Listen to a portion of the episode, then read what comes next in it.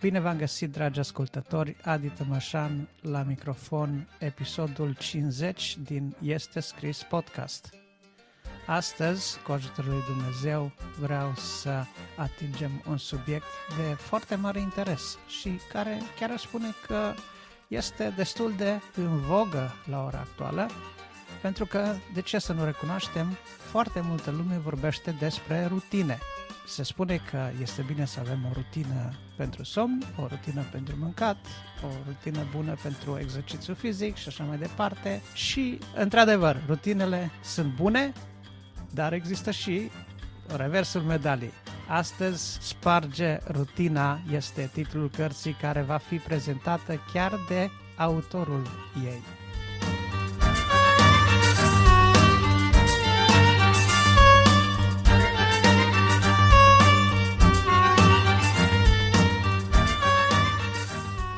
Așadar, bine ai venit, Daniel. Daniel da, Cocar. Vă salut pe toți.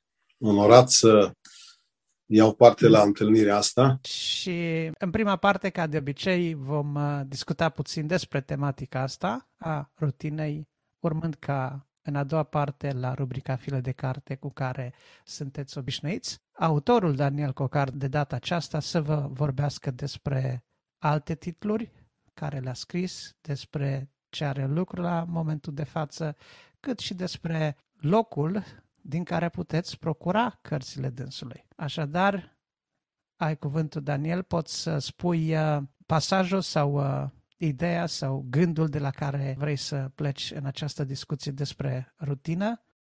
Da. Da, uh, sunt mulțumitor lui Dumnezeu că putem să comunicăm în felul acesta. Uh, eu nu sunt un mare scriitor sau un mare autor, sunt unul mic, dar uh, cred eu că Dumnezeu mi-a dat uh, harul acesta sau darul acesta să aștern pe hârtie diferite gânduri, diferite mesaje, diferite experiențe pe care eu le-am avut de-a lungul zecilor de ani în umblarea mea cu bunul Dumnezeu. Aș vrea să citesc uh, un verset care este pentru mine spectaculos și motivator și este versetul care a declanșat în uh, viața mea niște transformări majore și este unul dintre ele, se găsește în Exodul, la capitolul 3, versetul 1 și spune așa, Moise păștea turma socorului său Ietro preotul Madianului. Odată a mânat turma până dincolo de pustie și a ajuns la muntele lui Dumnezeu, la Horeb. Este versetul uh, care m-a provocat, este versetul care mi-a schimbat realmente în bine teologia și psihologia și chiar și filozofia vieții, pentru că unul dintre lucrurile pe care mi le-a descoperit uh, Duhul lui Dumnezeu în ultimii ani este că Domnul Isus, Mântuitorul nostru, a venit uh, pe pământ uh, să ne vindece, în mod deosebit, să ne vindece printre altele, inclusiv teologia. Isus Hristos a venit pe pământ să ne vindece și vechile psihologii, însă cred că unul dintre lucrurile spectaculoase pentru care Domnul Isus Hristos a venit în lume este să ne schimbe teologia, pentru că de la teologie se formează și psihologia și de la înțelegerea cuvântului lui Dumnezeu se formează realmente caracterul omului și eleganța lui aici pe pământ în împărăția lui Dumnezeu. Deci pentru mine Exodul 3 cu 1 este un verset pivotal, pentru că Biblia spune odată Moise a mânat turma până dincolo de pustie și a ajuns la muntele lui Dumnezeu la Horeb. Și am înțeles din versetul acesta, cred eu prin descoperire divină, că marele secret în viața noastră este că întotdeauna suntem chemați de Dumnezeu să spargem rutinele și în mod deosebit să spargem rutinele negative. Da. Prejudecățile noastre pot fi lucruri foarte bune de spart alături de rutine. Categoric. Pentru că uh, prejudecățile ne blochează. Ne blochează în obiceiuri dăunătoare, ne blochează în uh, diferite stări sufletești care la rândul lor pot fi dăunătoare. Ziceai de uh, descoperire dumnezească. Vreau să spun un lucru. Astăzi, în timp ce citeam uh, din cartea aceasta Sparge rutina, uh, pot să spun că în timp ce făceam exercițiile acolo la sala de fitness, brusc mi-a venit un... Consider că este un gând de la Dumnezeu. Foarte multă vreme m-am gândit la ce s-o fi referit Domnul Isus. Asta poate fi un termen de speculații, poate, dar uh, la ce s-o fi gândit Natanael sub, uh, sub smochin când uh, Domnul Isus zice, știu la ce te gândeai când erai uh-huh. sub mhm. smochin. Și da. la ce se gândea el? Și foarte multă vreme m-am tot gândit, m-am tot gândit și am tot cugetat, oare chiar la ce să fi gândit că dacă a fost cu adevărat interesant să fie menționat gândul ăla de Domnul Isus în discuția cu Natanael, înseamnă că e, e important și pentru noi Toată problema este că gândul pe care l-avea Nathanael sub smochin nu e scris acolo. Deci noi trebuie să-l citim puțin printre rânduri. Și cred că două lucruri le gândea Nathanael în momentul ăla. Probabil era și el la momentul siestei, cum se poartă la meridianul respectiv și cred că două lucruri. Unu, să înlăture prejudecățile. Oare poate ieși ceva bun din Nazaret când au venit la el și au spus că noi l-am găsit pe Mesia a înlătura prejudecata asta și doi, gândul de a trece la acțiune. Este vremea să mă scol, să fac ceva, să nu mai pălăvrăgesc, să nu mai întorc pe toate fețele, să trec la acțiune. Și cred că ăsta era gândul care, care Domnul Isus l-a descoperit, l-a menționat și te-am văzut. Și cred că a fost o încurajare din partea lui Isus la acțiune și la înlăturarea prejudecăților pentru că altfel lucrurile nu se schimbă și rutin, rutina are darul să ne împământenească lucruri bune în viață, dar de asemenea instalarea rutinelor are rolul de a ne schimba viața.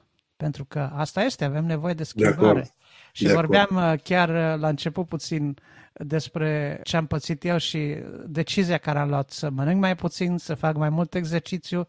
Doamne ajută! Și rezultatele se văd. Felicitări. Dar a, a însemnat... Ai spart rutina. Exact, exact, exact. Da. Acum trebuie să, trebuie să vă spun, există două tipuri de rutină. De rutina bună și nebună.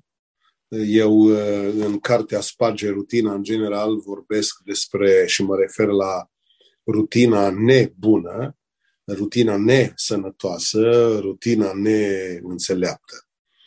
Deci ăsta este mesajul uh, cărții, să spargem rutina care dăunează sănătății și spirituale, sănătății emoționale, sănătății fizice. Da. Îmi place foarte mult uh, această expresie care a fost folosită acolo, nu știu de unde vine sau ce origine are, dar uh, cele cinci uh, uh, mingi care sunt responsabilitățile vieților noastre uh, cu care trebuie să da. jonglăm da. în același timp zi de zi, dintre care deci era, uh, dacă ține bine minte, era munca, era familia, era sufletul, sănătatea și mai era una. Da, nici nu Așa, știu care. Da. Ideea era că patru dintre ele sunt de sticlă și una este de cauciuc, adică munca este de cauciuc. Munca, de obicei, munca, dacă da. ne scapă, sare înapoi ca o bilă de cauciuc, putem să o prindem, da. dar celelalte sunt de sticlă. Adică da. dacă da. am scăpat, scăpate sunt. Am încurcat da. Da, da, da.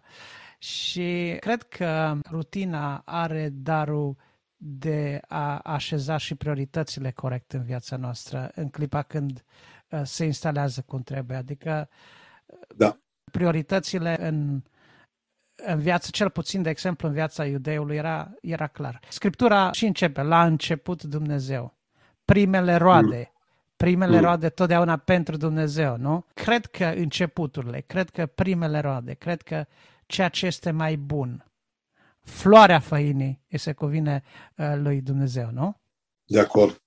Rutina, rutina uneori, chiar și rutina bună, dacă nu suntem atenți la ea și cu ea, poate să ne încremenească uh, și să ne țină limitați și să ne dăuneze uh, sănătății și mă refer acum la rutina spirituală. Există o rutină bună și una nebună, dar când rutina bună devine doar rutină și se transformă strict în rutină, oricât de sănătoasă ar fi Aia e sarea fost care își pierde ea. gustul. Exact. De exemplu, dacă citim Scriptura doar din rutină și devine o normă cititul Bibliei, e clar că rutina aceea trebuie spartă. Rutina bună se convertește, se transformă în rutină nebună.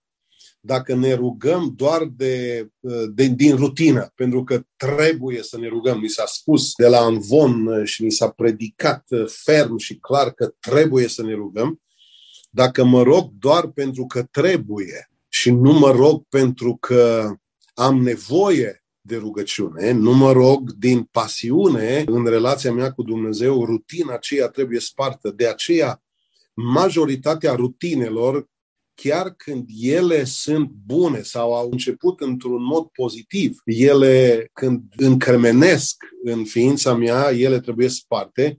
E ca relația într-o căsătorie, relația între soț și soție, când relația aia devine rutină, doar simplă rutină, e clar că mariajul acela este într-un pericol și de aceea trebuie în această rutină pozitivă, să, această rutină pozitivă să veghem să nu devină o rutină negativă, pentru că trecerea de la rutina asta pozitivă la rutina negativă este foarte sensibilă și uneori este invizibilă. De aceea trebuie să ne veghem. Vorba lui Pavel zice, cercetați-vă pe voi înșivă dacă sunteți în credință, dacă mai sunteți în credință. Da, noi avem mereu grijă de credința altora, dar de credința noastră da, mai puțin. Da, da, da, da, da. Da, este ca și cu timpul de calitate. Se vorbește foarte mult de timp de calitate petrecut cu familia, cu copiii. Uh-huh. Uh, timpul petrecut cu copiii uh, poate fi petrecut în multe feluri, dar până la urmă a venit cineva care a zis nu, nu orice timp și poți petrece timp, poți bifa că ai petrecut timp cu copiii, dar timpul ăla trebuie să fie uh, de calitate, adică să aibă un Da, rost, să aibă corect. o valoare, să aibă o implicare, să aibă un rezultat. Deci în clipa când doar bifezi uh, să fie la număr, să fie numărul de ore, relațiile și cu Dumnezeu și cu oamenii nu pot fi făcute de genul am bifat, am ars numărul de calorii, gata. S-a terminat pe azi, mâine, e altă zi. Da, Lucruri, da, e așa altă e. dinamică aici. E, e, și într-adevăr, cred că într-adevăr începe... Bine, noi avem, până bună oară avem uh, legenda Dochiei, nu? Cu încremenirea. Da, da, de acord, de acord, de Deci, acord. cred că rutina poate să ne încremenească în stări uh, nepotrivite Da. dacă nu băgăm de seamă la vreme că... Dacă nu veghem, dacă nu suntem Exact. alerți. Exact. Știți, unul dintre verbele cele mai importante de pe paginile Sfintei Cărți este verbul a veghea. Da. Uh, Trebuie mereu să fim alerți, să veghem asupra relației noastre cu Dumnezeu, adică să fim alerți și atenți la relația în familie, relația cu copiii, relația cu creștinii din biserică. Trebuie să veghem asupra tuturor lucrurilor ca nu cumva un lucru bun să poată deveni un lucru rău. De exemplu, fariseii de pe vremea Mântuitorului nostru slăvit, fariseii cunoșteau bine Scriptura și eu sunt convins că inițial fariseii iubeau, îl iubeau pe Dumnezeu și iubeau chiar Și legea cuvântul o iubeau. lui Da, Dumnezeu da, da. și iubeau legea lui Dumnezeu, însă cu timpul, cu timpul, cuvântul lui Dumnezeu pentru ei a devenit o normă o rutină pe care o făceau, o practicau în fiecare zi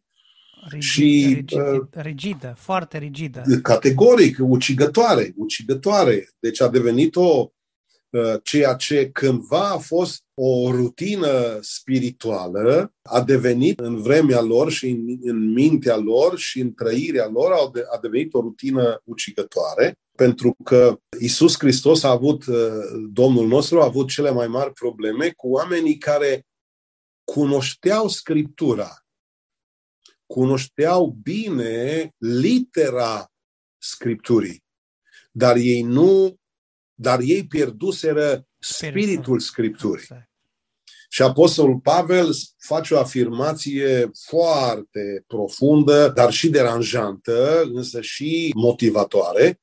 Când uh, vorbim despre Biblie, spune că litera omoară. Se referă la litera Scripturii, a cuvântului lui Dumnezeu. Duhul însă dă viață. Exact. Uh, de aia trebuie să fim foarte atenți uh, și să veghem cât mai mult posibil, să ne mereu să ne evaluăm, mereu să ne verificăm dacă trăirile noastre, dacă inclusiv închinarea noastră este făcută dintr-o rutină moartă sau este făcută din bucurie, din plăcere. Citirea Bibliei, rugăciunea, postul au devenit o rutină sau este plăcerea mea de a studia Cuvântul lui Dumnezeu, plăcerea mea de a mă ruga, plăcerea mea de a mă închina. Atenție la rutina uh, nebună, la rutina care cândva era pozitivă și acum poate că a devenit uh, o simplă normă negativă. Era uh, predica Mântuitorului de pe munte, de fapt, e în alte cuvinte o spargere a rutinei. El vorbește, ați auzit că s-a zis în vechime, exact. dar eu vă spun, deci, acolo, în mod clar, ei erau încremeniți într-o stare, într-o situație, într-un mod de gândire complet defectuos. Și Isus trebuie să aducă dinamisul, să aducă Duhul, să readucă Duhul peste cuvânt și să facă din cuvânt de fapt ceea ce a fost uh, el intenționat să până la urmă, până la urmă uh, Domnul nostru, Mântuitorul Iisus Hristos, când a venit uh, pe pământ, el a spart toate vechile psihologii. Iisus Hristos a spart rutina în care ei trăiau, rutina încremenită, penibilă, absolut, absolut. ucigătoare. Iisus Hristos a, a, a venit cu, nou, cu noul val care i-a luat prin surprindere. El a adus valul harului, el a adus harul și adevărul. Da, și în comportament. El mănâncă cu Totul. vame și cu păcătoși. Totul. I-a spart pe ăștia pe toate părțile. I-a ciuruit. Da, da, da. I-a ciuruit, i-a ciuruit. Și de, ăsta este unul dintre motivele pentru care farisei și cărturarii și marii preoți l-au urât pe Domnul Isus Hristos și l-au categoric, le-a stricat obiceiurile, le-a stricat datina și bine a făcut. Și una dintre rutinele pe care Domnul Isus, datinile pe care Isus Hristos le-a spart, și Domnul Isus Hristos parcă prin tot ceea ce zicea și făcea îi provoca, îi deranja, îi enerva, pentru că Isus a venit să schimbe vechiul cu noul uh, legământ și ceea ce mi se pare fabulos la Domnul Isus, dar asta categoric i-a tras antipatia concitadinilor lui de pe vremea aceea, a fariseilor și a cărturarilor, este că Isus a început să vindece oameni și parcă o căuta Isus cu lumânarea tocmai în ziua de sabat. Da. Ceea ce pentru ei era interzis și era criminal. Ei, Domnul Isus a venit să schimbe vechiul legământ și El a adus în lume pentru păi... prima dată eh, noul legământ și a spart eh, dogmele lor și a spart datinile lor și a spart eh, vechile lor trăiri Până și urmă... gândiri. A sintetizat foarte clar Mântuitorul. Omul este făcut pentru sabat, iar nu sabatul pentru om, nu? Da. Așa este. Uh, și, Așa este. de fapt, ei asta făcuseră. Ei da. puneau atâta valoare pe sabat încât desconsidera omul, dar de fapt da. sabatul a fost făcut de ce? Ca să dea omului un timp de exact. în care să răsufle, să se închine lui Dumnezeu, să se odihnească, dar o odihnă ca cea de da. sabat. Da? Exact. Da? Deci, practic, în loc uh, să ai uh, relaxare și să, uh, să te simți liber, în ziua de sabat, tu te simți temător ca... A devenit de o mine, povară. Exact, o povară. Nu devenit o cumva să povară. fac un pas mai mult. Nu cumva să apăs întrerupătorul ăla, by the way. Da, Cum da, se da, face da, încă și astăzi, nu? De Da. către... de către unii. Da, da, da. Da, din păcate s- există și astăzi oameni care pun preț uh, pe sabat foarte tare în ciuda a ceea ce a învățat Isus. În fine, asta e o altă Da. discuție. Asta e treaba lor. E, treaba, Da. e alegerea lor.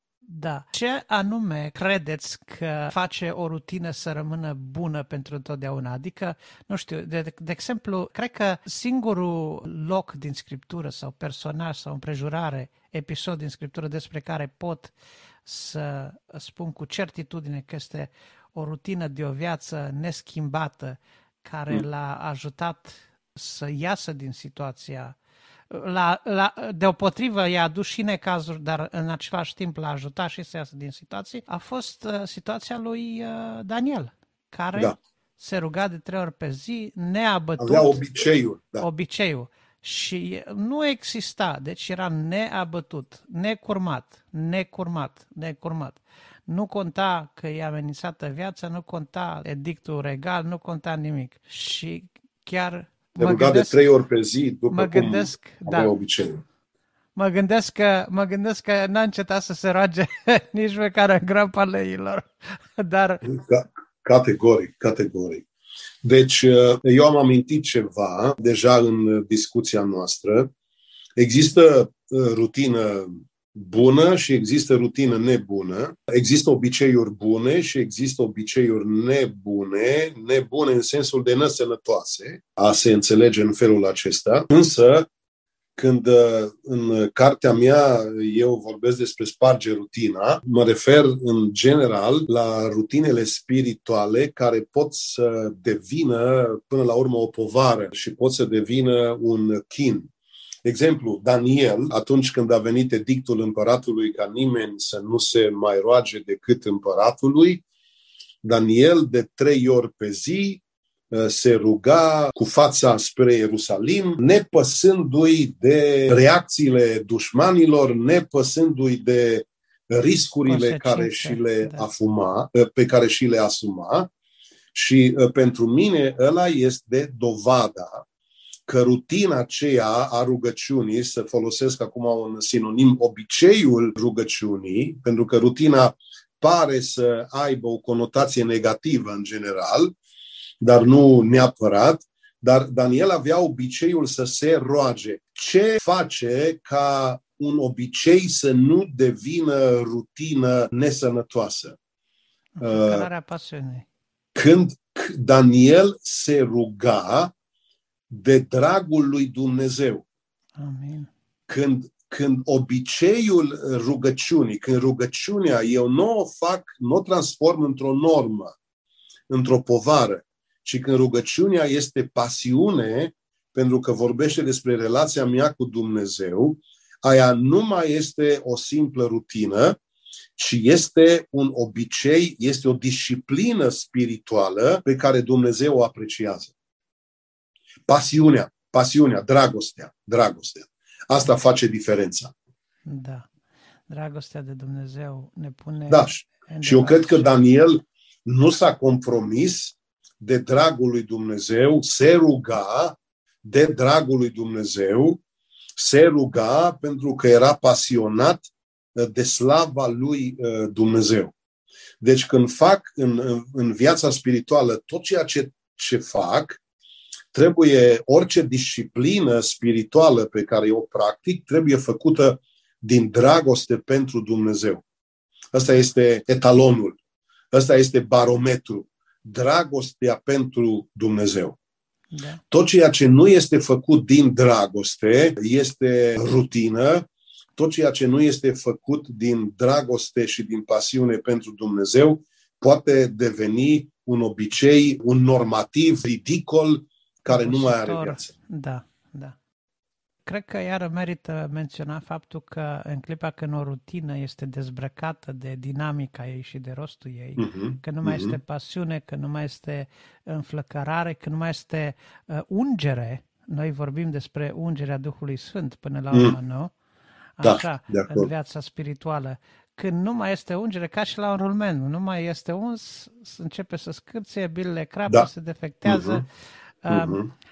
Uh, rutina care ajunge să dăinuiască în ciuda caracterului uh, ei sec, ajunge să ne devasteze dintr-un alt punct de vedere.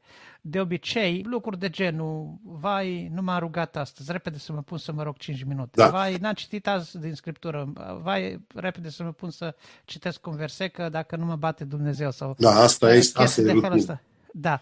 Astea ne încarcă cu sentimente de vinovăție ne încarcă uh-huh. cu uh-huh. atitudini negative, ne încarcă cu resentimente, ne, ne încarcă cu oboseală, ne dă oboseală în cele din urmă, nu?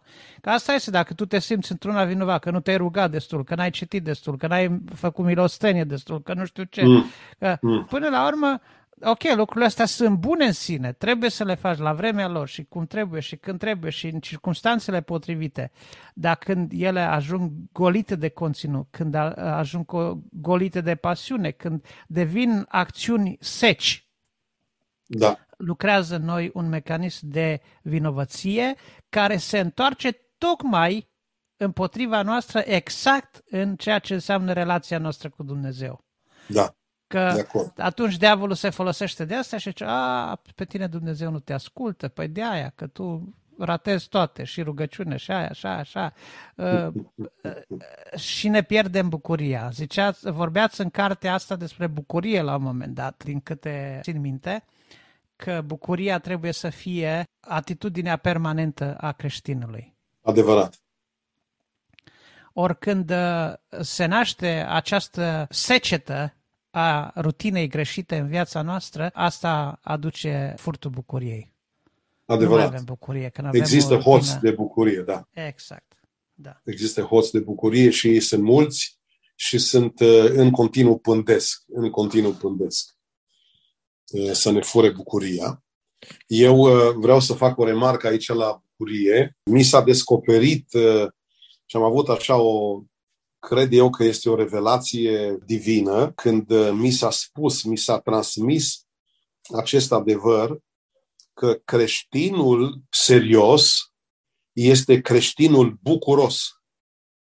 Și C.S. Lewis, faimosul uh, British man, uh-huh. British philosopher da. C.S. Lewis, acest uh, om al lui Dumnezeu al secolului trecut, unul dintre cele mai strălucite frumoase și strălucite minți exact, creștine, exact, da. a creștinismului și filozof și apologet, a făcut o afirmație într-una dintre cărțile lui când a spus și a scris că cea mai, eh, cel mai serios business al cerului este bucuria. Cea mai serioasă treabă a cerului este bucuria. Și de aici am înțeles și uh, am venit cu această, cred eu, realitate că prin nașterea din nou, Dumnezeu ne-a făcut oameni serioși. Absolut. Însă creștinul serios este un om bucuros. Și acum reversul este următorul. Creștinul neserios este un om nebucuros. Face sens ce spun. Da. Da, da. Deci noi ne noi bucurăm am... chiar și în cazurile noastre. Tocmai, tocmai. pentru că mântuirea este un uh, lucru și un fenomen supranatural. Absolut. Uh, și de asta Biblia spune despre trei realități că trebuie să fie uh, continue, non-stop în viața noastră. Spune rugați-vă neîncetat, mulțumiți lui Dumnezeu pentru toate lucrurile neîncetat și 3, Filipeni 4.4, bucurați-vă în Domnul, zic, iară zic, bucurați-vă. Deci, bucurați-vă în Domnul, totdeauna bucurați-vă în Domnul, iară zic, bucurați-vă, spune Apostolul uh, Pavel. Deci, domnilor, doamnelor, Adrian, creștinul serios este creștinul bucuros. Creștinul neserios este creștinul nebucuros.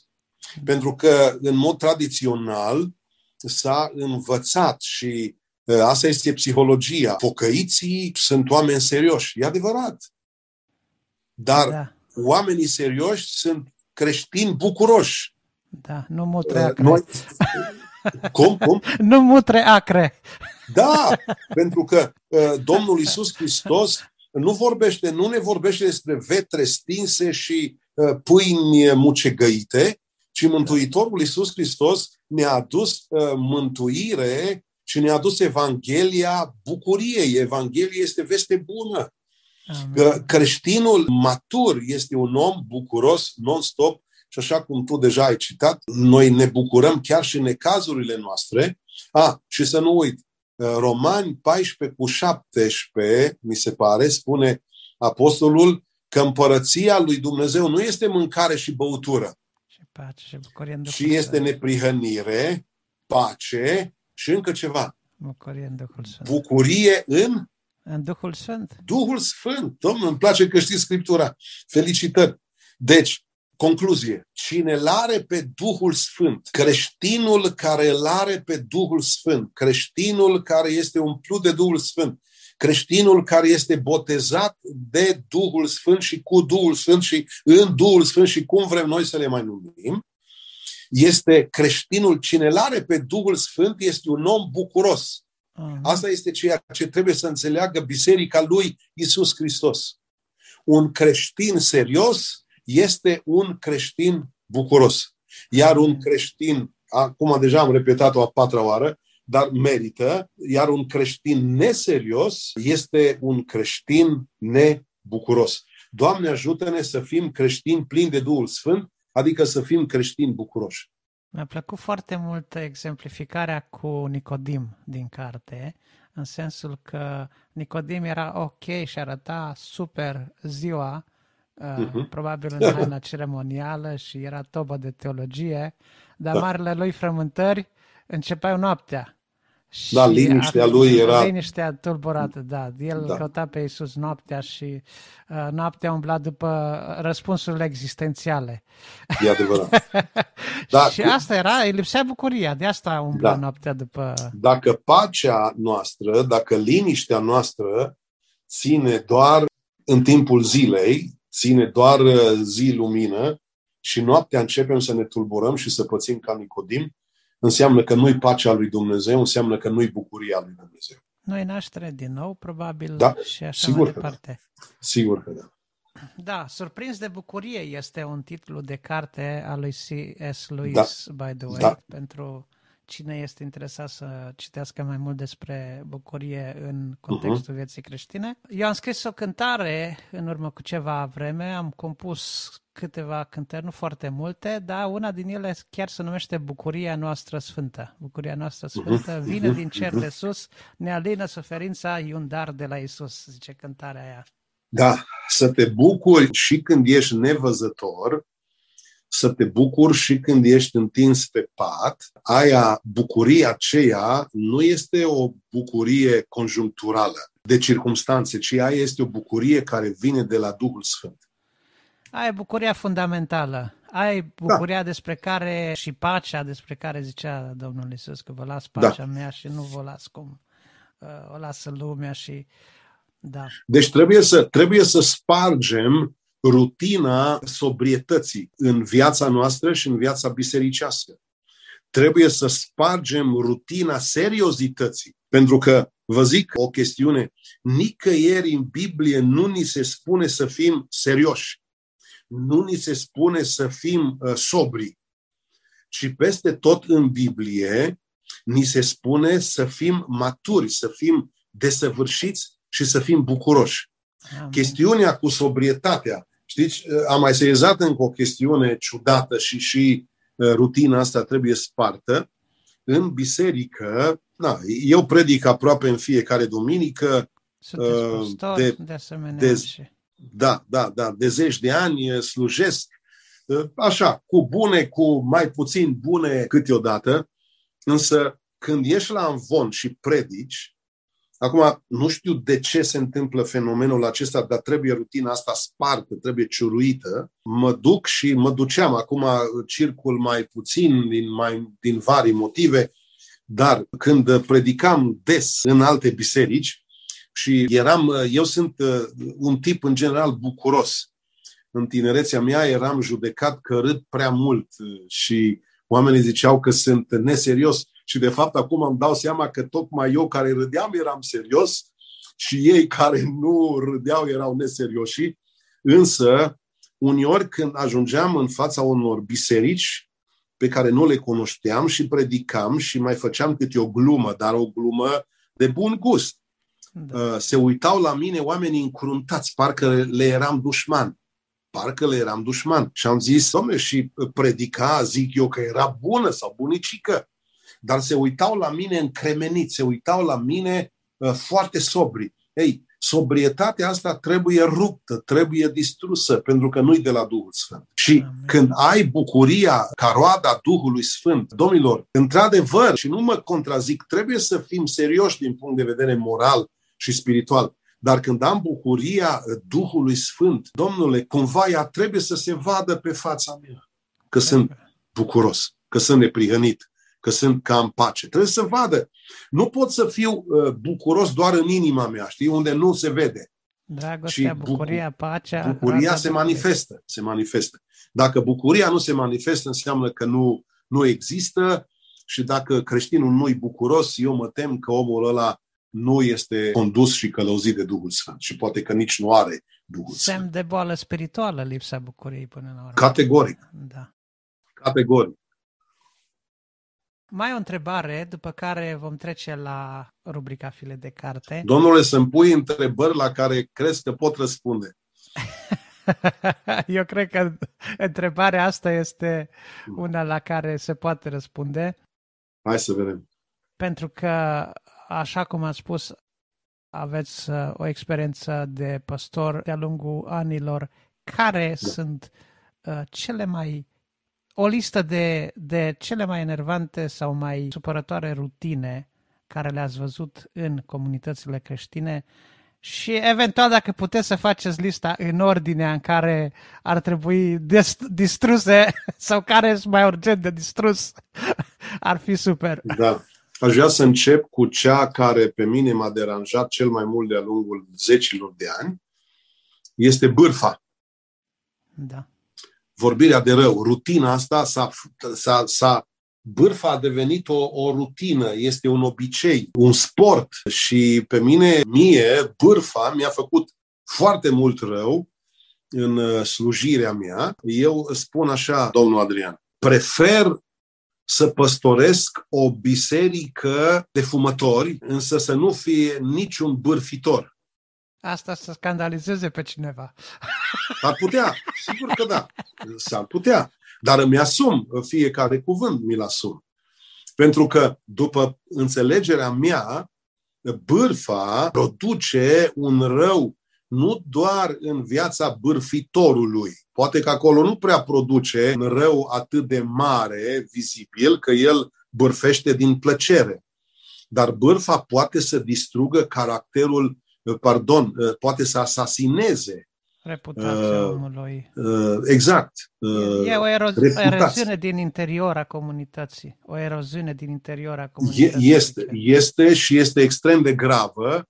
De aceea, repet, prefer o biserică de fumători, dar niciun bârfitor.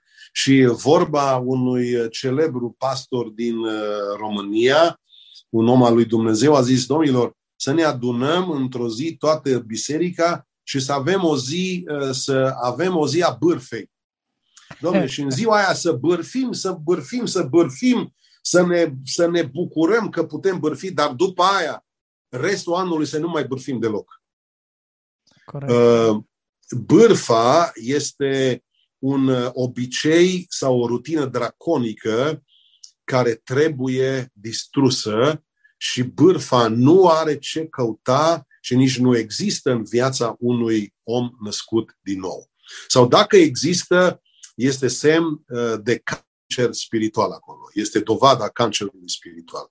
De obicei, bârfa vine la pachet cu alte păcate, cu invidia, cu pisma, cu ura, cu disprețul pentru oameni și așa mai departe. Cineva spunea uh, o chestiune, cred eu, profundă și adevărată și dureroasă și mie mi s-a întâmplat și nu de puțini ori, cine uh, bârfește azi cu tine mâine bârfește despre, despre tine. tine. Corect.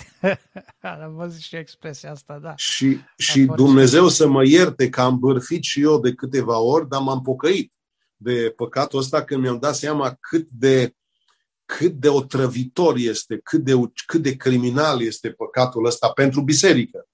Bărfa e ca un câine ăsta. lăsat din lesă. Tot am văzut că ați folosit uh, uh, comparația asta în carte da. de câteva ori. Deci bărfa e ca un câine lăsat din lesă. Latră mult. Și e un câine muște. flămând. Da. E un câine flămând. Da, da. Care a scăpat din lesă. Știi? Un câine flămând da. și rău. Alte da, și o altă, o altă rutină. Deci, Dumnezeu să se îndure de noi și să ne rupă și să distrugă pentru totdeauna rutina asta draconică a bârfei. Pentru că bârfa vine din, din fundul iadului și nu are ce căuta și nici nu este prezent în viața unui creștin uh, spiritual, a unui creștin duhovnicesc. A doua rutină care trebuie spartă, și eu vă spun așa din punct de vedere al uh, unui uh, slujitor al lui Dumnezeu, este rutina zgârceniei. Rutina zgârceniei. Eu sunt un mare susținător al zeciuielii. Da. Există diferență între milostenie și zeciuială. Cu milostenia faci ce vrei tu. Cu zeciuiala nu mai faci ce vrei tu, Zeciuiala trebuie adusă la casa lui Dumnezeu. Da. Milostenia poți să o dai la semafor, poți să o dai unui om necăjit, dar zeciuiala nu mai poți să o dai la semafor sau unui om necăjit, ci zeciuiala trebuie să o dai lui Dumnezeu unde? Să o aduci la casa lui Dumnezeu, ne învață Maliahi 30 și ne învață, acesta este principiul cuvântului lui Dumnezeu, și ne învață și Domnul Isus în Matei 23, 23. Deci și în vechiul legământ și în noul legământ se practica zeciuiala. Partea Domnului. Uh, și ce nu, nu poți să-L furi pe Dumnezeu, nu? Ba da, poți, poți dar e poți, sub blestem. Da. da. Poți să-L... Și, și din nefericire, din nefericire și am Biblia aici lângă mine și pot să o deschid foarte clar la Maliahi. Maliahi este ultima carte a Vechiului Testament și este extrem de importantă pentru câteva motive, dar unul dintre ele este zeciuiala. Maliahi, capitolul 3, versetul 8, 9, 10. Se cade să înșele un om pe Dumnezeu cum mă înșelați voi, dar uh, voi întrebați, cu ce te-am înșelat, Doamne? Și Domnul răspunde, cu zeciuielile și darurile de mâncare. Dumnezeu continuă, sunteți blestemați câtă vreme căutați să mă înșelați tot poporul în întregime.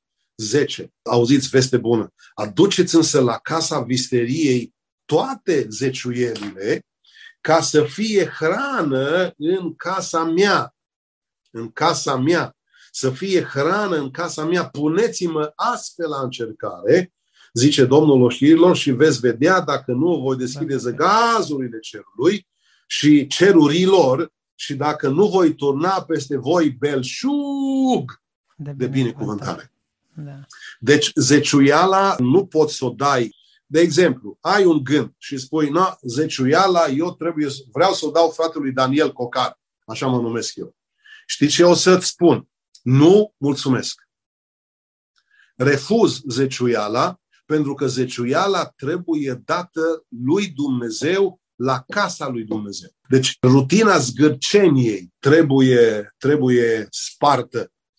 Și categoric o altă rutină care trebuie spartă este rutina lenei spirituale.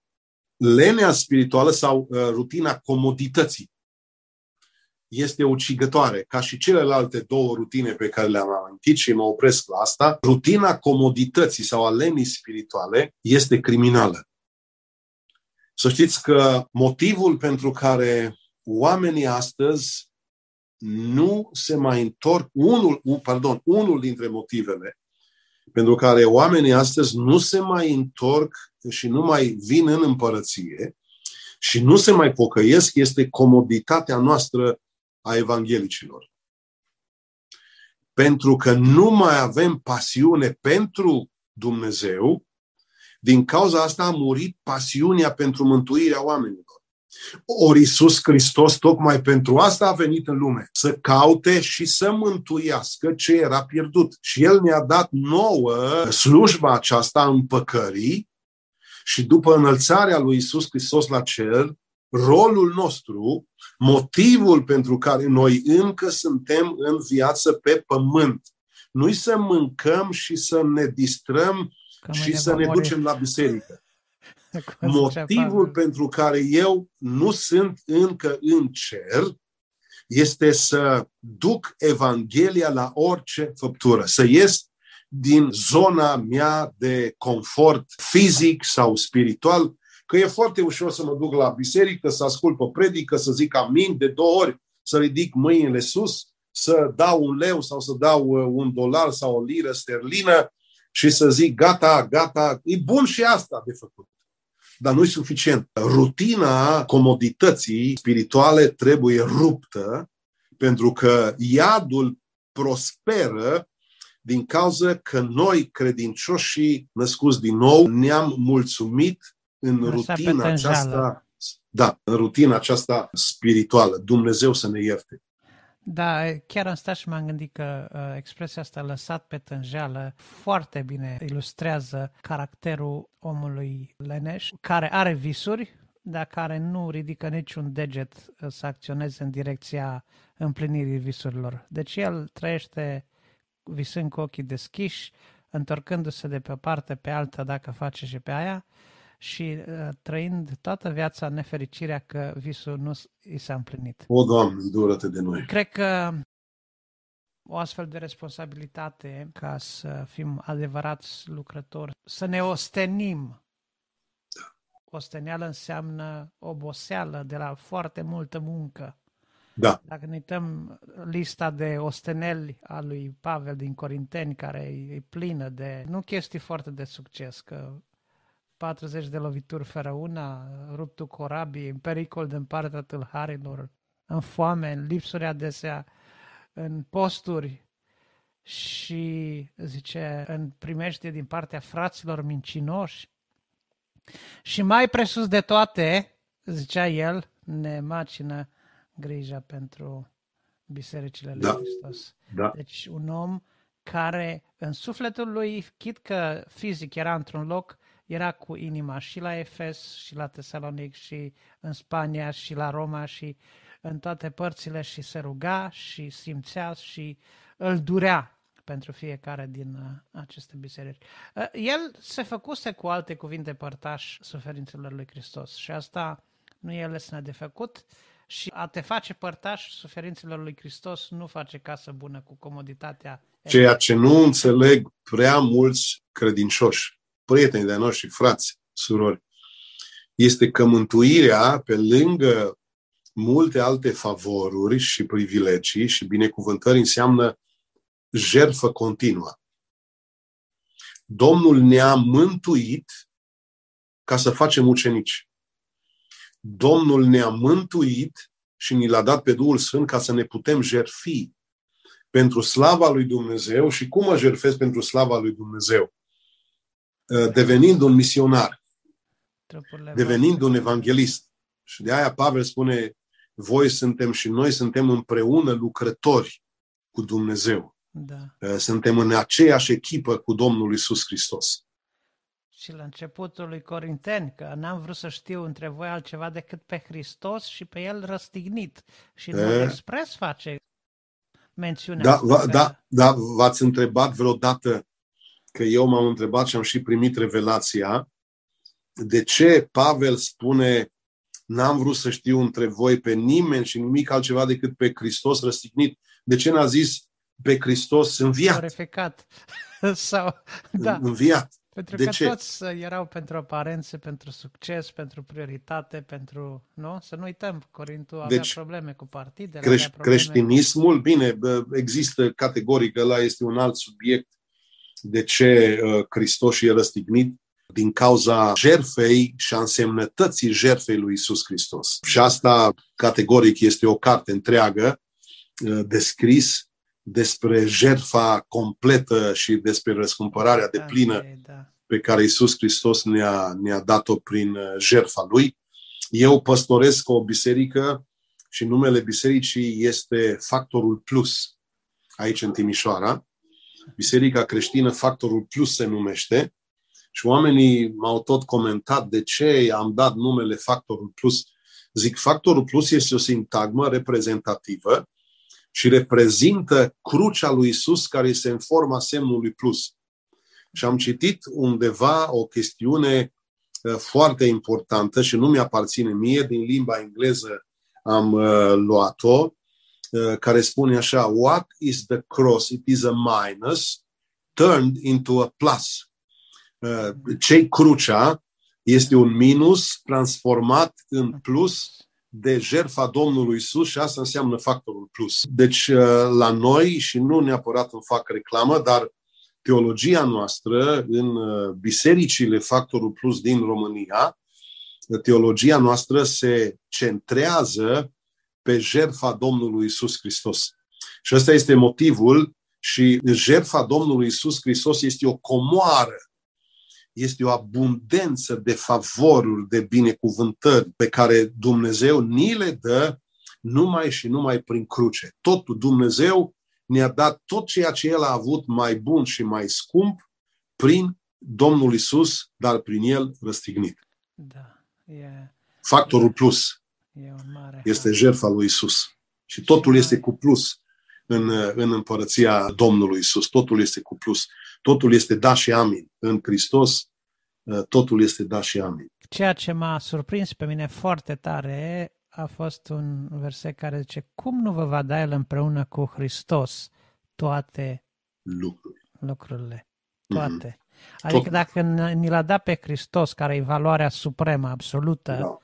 Orice altceva nu mai contează. Sau e de ca și cum nu mai contează. E lipsit de semnificație. Am avut odată o discuție cu cineva vis-a-vis de momentul crucii al răstignirii și dacă Dumnezeu a fost despărțit de Hristos sau nu a fost despărțit sau... Bine, asta intră deja în subtilități teologice care pot fi periculoase adesea dacă nu se stăpânește bine Scriptura și mm. asta. Însă cred că Dumnezeu era acolo în Hristos când El murea pe cruce. Chiar păi, dacă ceea ce a da. simțit El a fost despărțirea din pricina păcatelor noastre, acolo. Nu cred că a fost un alt moment în, în viața lui Hristos când Dumnezeu să fie mai aproape de El decât în momentul crucificării. Păi, uh, asta este un alt uh, subiect extrem de drag mie. Biblia este clară când uh, vis-a-vis de Tatăl, de Fiul, de Duhul Sfânt și și eu susțin pe bază biblică că Dumnezeu era în Hristos împăcând lumea cu sine. Corect. Chiar dacă Domnul Isus Hristos simțea uh, părăsirea. Strigă, strigă, da. Uh, Dumnezeul meu, Dumnezeul meu pentru ce mai părăsit. Din, uh, nu uitați că Domnul Isus are două naturi, avea două naturi, pe cea divină și cea umană. Și în natura umană, el a simțit că este părăsit de Dumnezeu, dar nu era părăsit de Dumnezeu, pentru că Pavel spune în Corinteni, Dumnezeu era în Hristos, împăcând lumea cu sine. Aparent, Isus a simțit uh, în durerile acelea de pe cruce că a fost părăsit, dar Duhul lui Dumnezeu, prin Pavel, spune Dumnezeu era în Hristos, împăcând lumea cu sine. De aia să nu ne luăm după aparențe, ci trebuie după, să... După sentimente, mai ales, după de ce simțim. Da. Să Adică da. cuvântul lui Dumnezeu și promisiunile lui Dumnezeu totdeauna trebuie să suprascrie ceea ce simțim noi. De acord, Oamenii de merg acord. foarte mult pe emoții, pe simțuri astăzi, în special. Da, ap- aparent, uh, la prima vedere, Dumnezeu l-a părăsit pe Hristos și ai da. Uh, argumentul biblic. Dumnezeul meu a strigat Mântuitorul. Da, ce... Dar uh, ala era, era doar o aparență. De aia e și proverbul acesta, nu vă luați după aparențe, pentru că aparențele pot înșela și uneori înșală da. foarte urât. Da. Bun. Da frumoase gânduri pline de har și de învățătură.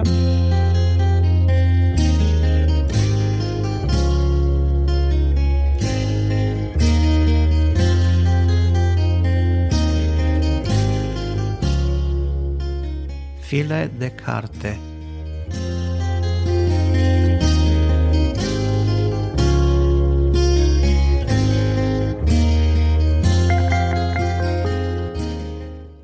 Să trecem da. acum la a doua rubrică, la file de carte. Deci, să ne sumarizați. A, a, asta e clar, am vorbit despre rutină pentru că făceam referire la cartea Sparge da. rutina, care poate fi procurată de unde?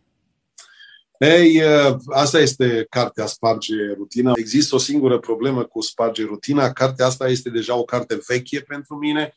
Este scrisă în 2013. Eu trebuie să-mi cer iertare să, exact, eu trebuie să-mi cer iertare că nu mai am uh, cărțile acestea, ele s-au epuizat de mult, dar ele pot fi retipărite dacă găsesc un sponsor să-mi uh, tipărească 100, 200, 1000 de cărți, uh, putem să reedităm, putem să reedităm cartea respectivă. Deci cartea a fost tipărită în 2013. Îmi cer a doua oară iertare pentru că Uh, sunt chestiuni pe care eu le-am uitat din carte, știi?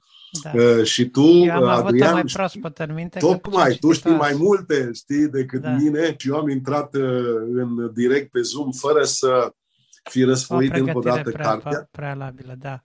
Deci da. totul s-a întâmplat rapid, aproape instant uh, cu da. acest Zoom meeting. Astăzi vreau să uh, da. pomenesc. Dar e, e bine așa că, în general, știți, uh, atacurile astea instante reușesc, au șanse de uh, izbândă. Da, uh, cartea Sparge rutina este bazată pe uh, eu recomand cu respect și cu modestie spun, dar și cu responsabilitate, recomand cartea asta. Cartea asta sparge rutina a făcut mult bine multor oameni, asta din telefoanele care le-am primit și din mesajele care le-am primit. Însă a luat naștere din cauza unui verset din uh, Exod, capitolul 3, versetul 1, mai citesc o dată, Moise păștea turma socului său Ietro, priotul Madianului. Și auziți, acum, odată a mânat turma până dincolo de pustie odată a mânat turma până dincolo de pustie. Adică 40 de ani, Moise a locuit în pustie. A bătut aceleași locuri. A avut aceeași rutină, a dus la pășune turma socului său, să zicem 40 de ani, doar în pustie, dar odată. A mânat turma până dincolo de pustie și unul dintre capitolele din cartea asta spre sfârșit se intitulează așa Omul care a fost salvat pentru că și-a spart propria rutină și ăsta este Moise. În momentul când a pășit dincolo de pustie, a părăsit pustia și a spart propria rutină, părăsind pustia, au și spune Scriptura, odată a mânat turma până dincolo de pustie și a ajuns la muntele lui Dumnezeu, la Horeb. Știți când s-a întâlnit Moise cu Dumnezeu? După ce a spart rutina. În momentul când îți spargi rutina, ieși din pustiul spiritual al vieții tale, dar nu numai ăsta este beneficiu că ieși din pustiul vieții tale, ci în momentul când spargi rutina, te și întâlnești cu Dumnezeu. Amin. În momentul când spargi rutina, deja începi să urci. Pentru că el odată a mânat turma până dincolo de pustie și a ajuns la muntele lui Dumnezeu la Horeb. În momentul când ai decis să faci lucrul ăsta deștept în viața ta, să spargi rutina pustiului, să spargi rutina nebună, începi să urci, te urci, te urci, te tot uh, urci și ajungi la Dumnezeu. Moise s-a salvat pentru că și-a spart propria rutină. Și asta recomand eu tuturor uh, celor ce ne ascultă acum, să îndrăsnim, să fim suficienți de maturi și de curajoși, să fim dispuși să facem această mare schimbare, pentru că Moise a avut din pruncie o copilărie zbuciumată, a fost condamnat la moarte de la naștere prin simplu fapt că era un uh, băiat și nu era fată, iar uh, în Egipt Petron era un faraon uh, dement, era un nebun. Ei, însă a fost salvat printr-o abilitate specială a familiei lui, a făcut în final un lucru neînțelept, a făcut o crimă, a fugit din Egipt deși era gângav, era bâlbâit și șovăitor, 40 de ani a realizat că este, a crezut, timp de 40 de ani, Moise a crezut că este cineva, după ce a făcut crima și luând apărarea unui alt evreu în Egipt, a omorât un egiptean, a fugit în pustie, ei, acolo timp de 40 de ani și-a dat seama că este un nimeni, însă în momentul când a spart propria lui rutină, părăsind pustiul, și a ajuns la Horeb, la muntele lui Dumnezeu, s-a întâlnit cu Dumnezeu și s-a salvat pentru că și-a distrus și și-a spart propria rutină, știți ce se întâmplă? După 40 de ani, când zicea el că este un nimeni, și-a dat seama când și-a spart propria rutină, și-a dat seama ce poate face Dumnezeu cu un nimeni care și-a spart rutina. Slavă Domnului! Acesta este Moise. Da.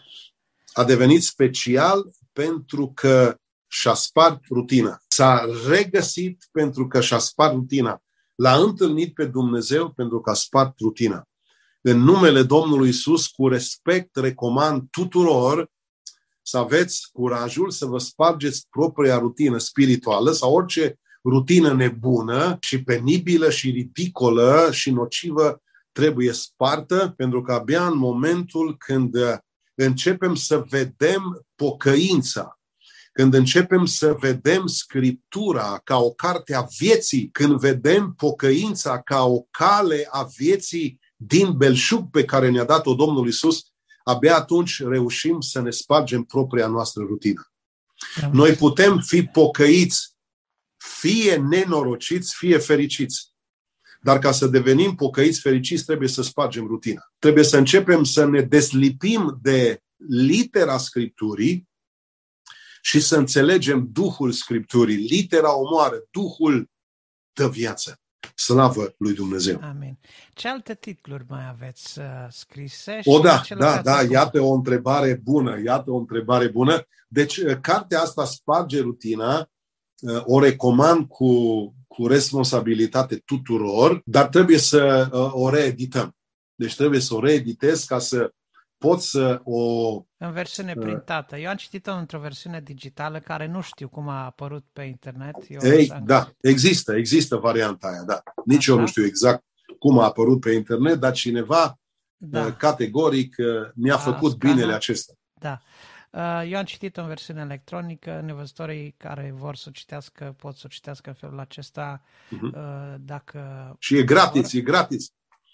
Da, și e gratis. Uh, autorul spune că este gratis. Deci da. este gratis. Da, pentru nevăzători este gratis. Pentru nevăzători este gratis, dar chiar și nevăzătorii pot să facă o donație dacă vor să... Uh, Aia dacă vor să mă ajute să o printez pe următoarea da, carte. Da, să printeze pentru văzători de data asta. Da. Doamne ajută. Deci ce titluri? Um, da. Deci eu vă citesc acum titlurile să nu luați asta însă uh, mândrie, ci să o luați bucurie acum când citesc titlurile acestea. Eu, eu de-abia aștept să le aud, că poate mai facem alte ediții și despre alte cărți. Aha, aha, da, se poate. Atunci pregătiți-vă. Deci prima mea carte uh, pe care am scris-o prin anul 1998, atunci am început să scriu, 97-98, cred eu este și poate că cea mai bună, Uh, se numește victorie prin înfrângere. E vorba de Iacov la întâlnirea cu Dumnezeu la pârâul Iaboc, noaptea. Victoria lui Iacov, patriarhul, a constat tocmai în înfrângerea lui. Asta este primul, uh, primul titlu. Al doilea titlu este Când Dumnezeu sfidează logica. Al treilea se numește Când aparent Biblia se contrazice. Al patrulea titlu, Mesaje în miniatură, astea sunt 77 de schițe de predici. Al cincelea titlu este Alternativele iubirii. Al șaselea este Mistere revelate. Al șaptelea este Viața restaurată, studii în cartea lui Ruth. Al optelea titlu este Viața pozitivă, al nouălea este viața supranaturală. Al zecelea titlu, dacă am numărat bine, se numește Har, credință și scandal. Al 11-lea, a 11-a carte este întrebarea pe care nu o pune nimeni. Asta seamănă cu un titlu de lui Francis Rivers. Domne, nu știu cine e ăla, dar...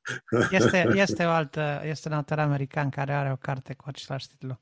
Același titlu? Da.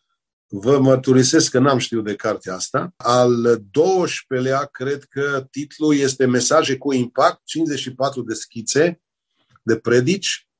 Cartea a 13-a, sau a cât au fi, uh, se numește Fabrica de Fericire. Următoarea este Mephibosheth, Beautiful. It's a beautiful book, Mephibosheth. O, o carte extrem, extrem de încurajatoare. Formă este Sparge rutina și ultima carte care a ieșit anul trecut se numește Viața care învinge. Din astea am. Din astea am câte vreți. Viața care învinge. Uh-huh. Este o carte uh, pentru vindecare. Vindecarea sufletului, a spiritului și a trupului. Viața care învinge. A apărut înainte de începerea pandemiei, dar este un titlu sugestiv Cred că trei sfert dintre titluri le știam, uh, unele din ele cred că le-am și citit deja. Deci da? vreo trei sferturi dintre ele le știam. Nu știam de Mephibosheth și mai de vreo două, trei altele. Da. Dar restul am... Da. Unele le-am citit, altele am auzit despre ele, da. Și asta, viața care învinge, repet, da, este... Este disponibilă și în versiunea printată, da. Da, da. Eu vorbesc acum de versiunea printată. Da. Uh, asta este disponibilă în versiunea printată. Da, și iată, Dumnezeu mi-a dat și mie harul să am viața care învinge. A fost scrisă cartea asta înainte de pandemie și Dumnezeu uh, ne-a dat uh, biruință în timpul pandemiei. Astăzi, acum, în timp ce vorbesc în timp real, în timp ce vorbesc cu dumneavoastră, este ultima zi de carantină acasă. Am fost uh, declarat pozitiv în urmă cu 14 zile uh, de COVID. Am făcut boala și eu și soția mea la 65 de ani, uh, însă în aprilie noi ne-am vaccinat. A fost o formă ușoară. Uh, mi-am pierdut ăsta mirosul și vorbesc puțin nazal, nazal da. dar îmi revine vocea, îmi revine și mirosul Uh, poftim da, după 14 zile. Deci mă declar că sunt mai mult decât biruitor prin acela care m-a iubit, prin Domnul nostru Isus Hristos, slăvit să fie El. Slavă Domnului! Da, Domnul învinge în toate, învinge și în COVID, învinge da. Uh, în orice circunstanță. Deci Mulțumim, COVID-ul uh, da. poate fi învins. Da. Mulțumim uh, mult pentru prezentarea titlurilor de carte. Mulțumesc mult uh, eu personal pentru că ați acceptat să veniți la Mulțumesc și eu. Scris. Și aștept și altă aștept și altă dată. Dacă da. pot uh, primi versiuni PDF ale oricare cărți, uh, putem mm. cu alte ocazii să mai uh, programăm uh, astfel okay. de întâlniri și ce să zic. Doamne ajută! Ascultătorilor uh, care vor să obțină cartea, uh, puteți scrie la adresa de e-mail cocardaniel.gmail.com, da? Da, într-una. Deci, într-una, scris uh, împreună, de mici, asta e adresa și de acolo Daniel va prelua comenzile da. voastre și vă va trimite cartea. Vă mulțumesc încă o dată, ca de obicei aștept păreri, opinii, sugestii la adresa de e-mail podcast arond este. Aș vrea să fac o ultimă remarcă. Da. Uh, tot ceea ce a fost bun în interviul acesta este de la Dumnezeu. Ceea ce n-a fost bun este de la mine. La revedere! La revedere!